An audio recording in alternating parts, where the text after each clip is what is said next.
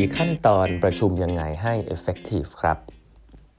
สวัสดีครับท่านผู้ฟังทุกท่านยินดีต้อนรับเข้าสู่8บรรทัดครึ่งพอดแคสต์สาระดีๆสำหรับคนทำงานที่ไม่ค่อยมีเวลาเช่นคุณนะครับอยู่กับผมต้องกวีวุฒิเจ้าของเพจ8บรรทัดครึ่งนะฮะอันนี้เป็น EP ที่ 1038 แล้วนะครับที่เรามาพูดคุยกันนะครับวันนี้นะฮะผมจะขออนุญาตเล่านะครับถึง4ขั้นตอนนะฮะที่เอาไปใช้ได้เลยนะครับในการประชุมให้ effective นะฮะอันนี้ไม่ได้มาจากหนังสือเล่มไหนทั้งสิ้นนะครับเรื่องประชุมนี่ผมคิดว่าต้องมาจากเขาเรียกว่าตกผลึกแล้วตกผลึกประสบการณ์อาจจะไม่ใช่เป็นสิ่งที่ดีที่สุดนะแต่แค่จะบอกว่าผมใช้แบบนี้ตลอดนะครับในเวลาคิดแล้วก็จากหนังสือหลายๆเล่มผมก็คิดว่ามันก็กว้างๆไปอ่ะเวลาผู้ประชุม effective เนาะผมว่านี่ขึ้นกับ context แต่จากการที่ทำมาผมคิดว่าต้องมี4อย่างนี้ฮะตามสเต็ปนี้นะครับถ้าข้ามเนี่ยก็จะมั่วเลยนะครับประชุมเนี่ยสำคัญคือ sequence นะครับ sequence ส่วนเนื้อหานั้นอีกเรื่องนึงเนื้อหานั้นเป็นความสามารถส่วนตัวละนะฮะแต่ sequence สำคัญนะ sequence ของผู้รันมีตติ้งสำคัญมากนะครับข้อแรกเลยนะครับคือมีตติ้งเนี่ยมันต้องมีคนจัดก่อนใครเป็นเจ้าของมีตติ้งนะครับมีตติ้งเนี่ยมีคน2กลุ่มนะฮะกว้างๆเลยครับคือ1คนคือคนที่จัดมีตติ้งนี้ขึ้นมานะครับเพื่อให้ทุกคนเข้านะครับคนที่2คือคนที่เข้ามาเพื่อให้ input หรือมารับฟัง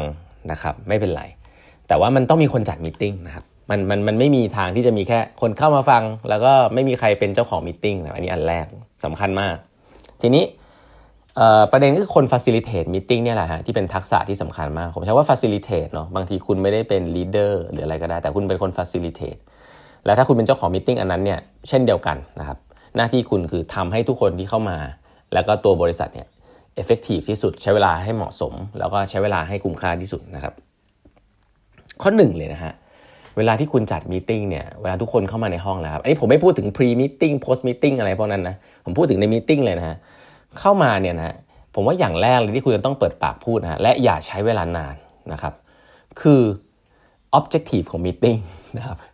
อันนี้คนลืมบ่อยมากนะคนลืมบ่อยมากคนชอบไปคุยเนื้อหาไปพูดอะไรเยอะแยะนะฮะนี่ผมไม่พูดถึงพวก small talk ด้วยนะผมไม่พูดถึงพวกแบบทำให้บรรยากาศมันดีอะไรเอาไว้ก่อนนะสิ่งแรกที่คุณต้องบอกอีกรอบนึงนะครับสำคัญมากๆเลยเผื่อคนเขาส่วนใหญ่เขาไม่ได้อ่านมาก่อนหรืออะไรเงี้ยก็คือมีตติ้งวันนี้จุดประสงค์คืออะไรเช่นวันนี้ต้องการการตัดสินใจเรื่องอะไรวันนี้ต้องการจะไม่ได้ต้องการตัดสินใจนะต้องการจะ brainstorm อยากได้ไอเดียเยอะๆนะหรือว่าวันนี้ต้องการจะมาบอกเฉยๆให้ฟังเฉยๆฮะหรือวันนี้อยากจะได้รับ input นะฮะหรือวันนี้อาจจะมีประเด็นที่อยากจะให้ช่วยแนะนำข้อดีข้อเสียคือพูดไปแล้ววันนี้ต้องการอะไรนะครับ objective ของ meeting เพราะว่า objective ของ meeting จริงๆมันลิงก์กับเวลาที่คุณ meeting ด้วยนะเพราะถ้าคุณจัด meeting ยาวเนี่ยแสดงว่าคุณรู้สึกว่ามันต้องใช้เวลานานแต่ถ้าคุณจัด meeting สั้นๆเนี่ยก็คือ meeting ที่คุณคิดว่าอ่ะบางทีหลายๆครั้งเป็น meeting ในการขอ input นะทุกคนคิดยังไงบ้าง meeting พวกนี้ไม่ต้องยาวนะเพราะมันไม่มี debate meeting ที่ยาวส่วนใหญ่คือ meeting ที่มี debate นะครับเพราะฉะนั้นอย่างแรกคือพูด objective ของมีตติ้งให้ชัดนะอันนี้คืออันแรกเลยนะอันนี้แนะนำห้ามลืมนะฮะข้อ2ครับข้อ2เนี่ยจริงๆมีออปชั่นนะเอาใหม่ข้อ2เนี่ยจริงๆแล้วก็คือสิ่งที่คุณต้องทำคือให้ข้อมูลคนที่เข้ามาครับคือถ้ามันเป็นมีตติ้งที่มาบอกอ่ะก็เข้าใจก็คือบอกแล้วก็จบถูกไหมครับแต่มันเป็นการให้ข้อมูลเนาะถ้าเป็นมีตติ้งที่มีการ brainstorm มีอะไรเงี้ยตอนคุณพูด objective เสร็จปุ๊บคุณต้องให้ข้อมูลก่อนเขาเรียกว่าภาษาอังกฤษเรียกว่า background หรือ context ก่อนไม่ต้องยาวนะครับแต่การให้ข้อมูลเนี่ยมันจะมาได้2รูปแบบส่วนใหญ่แล้วเป็นการเล่าให้ฟังผ่าน PowerPoint ก็ได้นะครับว่าเหตุผลของการมีมีตติ้งนี้เนี่ยคืออะไรนะครับแล้วข้อมูลที่ทุกคนควรจะรู้เท่าๆกันก่อนที่เราจะทำกิจกรรมเนี่ยคืออะไรนะฮะซึ่งจะเป็น PowerPoint ก็ได้จะเป็นการบอกเฉยๆก็ได้นะครับคนที่ take it to the extreme มากๆเนี่ยผมคิดว่าก็ต้องเป็นบริษัท Amazon ซึ่งเขาให้ความสำคัญกับเรื่องนี้มากนะครับก็คืออาจจะเคยได้ยิน Jeff Bezos เนี่ยไม่อยากให้ใช้สไลด์ไม่อยากให้คนมานั่ง convince กันนะเขาจะใช้คำว่า six page narrative นะครับจะกี่หน้าไม่รู้แหละเขียน line up แล้วก็แจกให้ทุกคนในห้องนะฮะไม่ได้แจกก่อนหน้าด้วยนะคือเขารู้สึกว่าไม่อยากจะไปกินเวลาคนให้ต้องอ่านมาก่อนแจกแล้วก็ให้เวลา15นาทีครับสมมติว่ามีเวลาสักชั่วโมงหนึ่งเขาให้เวลา15นาทีนั่งเงียบๆอ่านพร้อมๆกัน6 page narrative นะฮะ6หน้าเนี้ยที่เป็นข้อมูลเบื้องต้นว่าทุกคนต้องมีข้อมูลเท่ากันก่อนที่จะดิสคัสเนี่ยเป็นส่วนสำคัญมากที่ทำให้ Amazon สำเร็จมาถึงทุกวันนี้นะครับเพราะฉะนั้นแล้ว เขาทำแบบนี้เนี่ยผมคิดว่าคล้ายๆกันกับการที่เราแชร์นำเสนอ PowerPoint นะครับแต่ว่า Bezos เนี่ยเขาค่อนข้างจะไม่อยากให้คนพูดเก่งนะครับเป็นคน convince คนอื่นผ่าน PowerPoint เขาอยากให้เขียน fact แล้วก็ให้ทุกคนอ่านนะเป็นกระดาษแต่เช่นเดียวกันครับมันก็ยังเป็นส่วนของการที่ยังไม่ได้ discuss กันเลยนะข้อ1พูด objective ใช่ไหมครับบอกจุดประสงค์ข้อ2ให้ข้อมูลครับจะให้ผ่านกระดาษให้ผ่าน PowerPoint แต่คุณต้องให้ข้อมูลคนให้มีข้อมูลเท่ากันก่อนหลายๆครั้งที่คนดีเบตกันเนี่ยเพราะมีข้อมูลที่ต่างกันมากนะครับมีข้อมูลที่ต่างกันมากนะครับซึ่งสิ่งนี้เนี่ยเป็นสิ่งที่ผมคิดว่า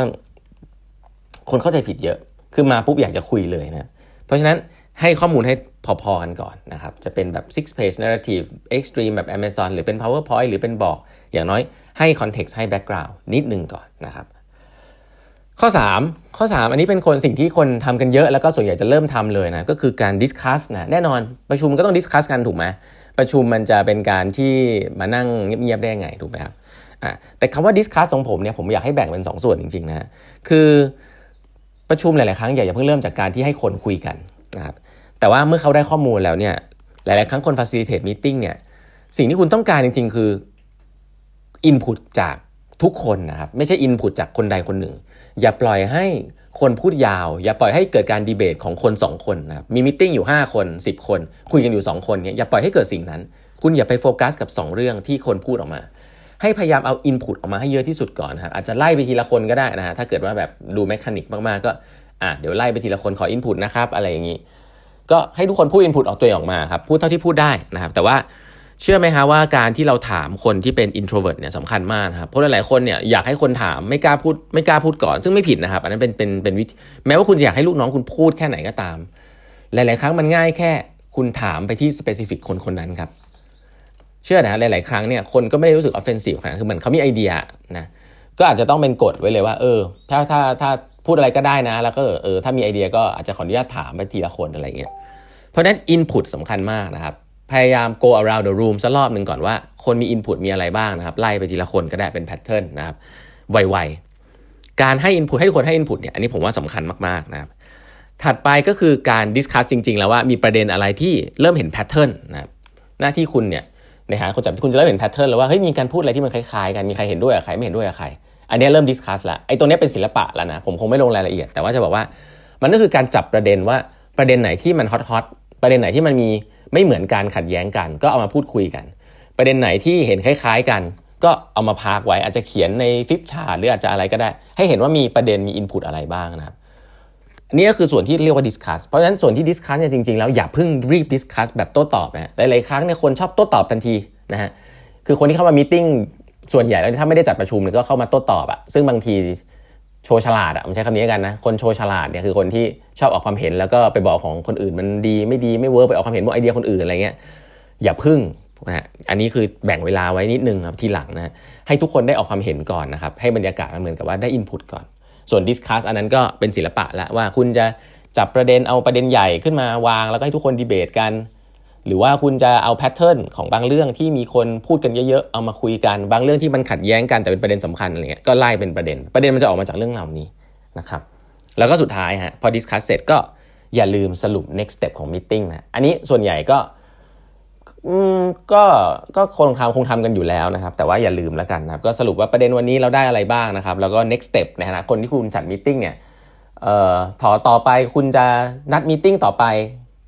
แล้วมี objective อะไรต่อไปหรือเปล่าจะมีงานอะไรที่กระจายทุกคนไปช่วยทำหรือเปล่าแล้วก็เดี๋ยวกลับมาเจอกันอีกทีเมื่อไหร่มีใครรับผิดชอบส่วนไหนที่ขอไปทำเพิ่มเติมนะครับแล้วจะกลับมาเจอกันยังไงก็สรุปตรงนั้นไว้นะก็นี้ก็เป็น4ข้อแล้วกันที่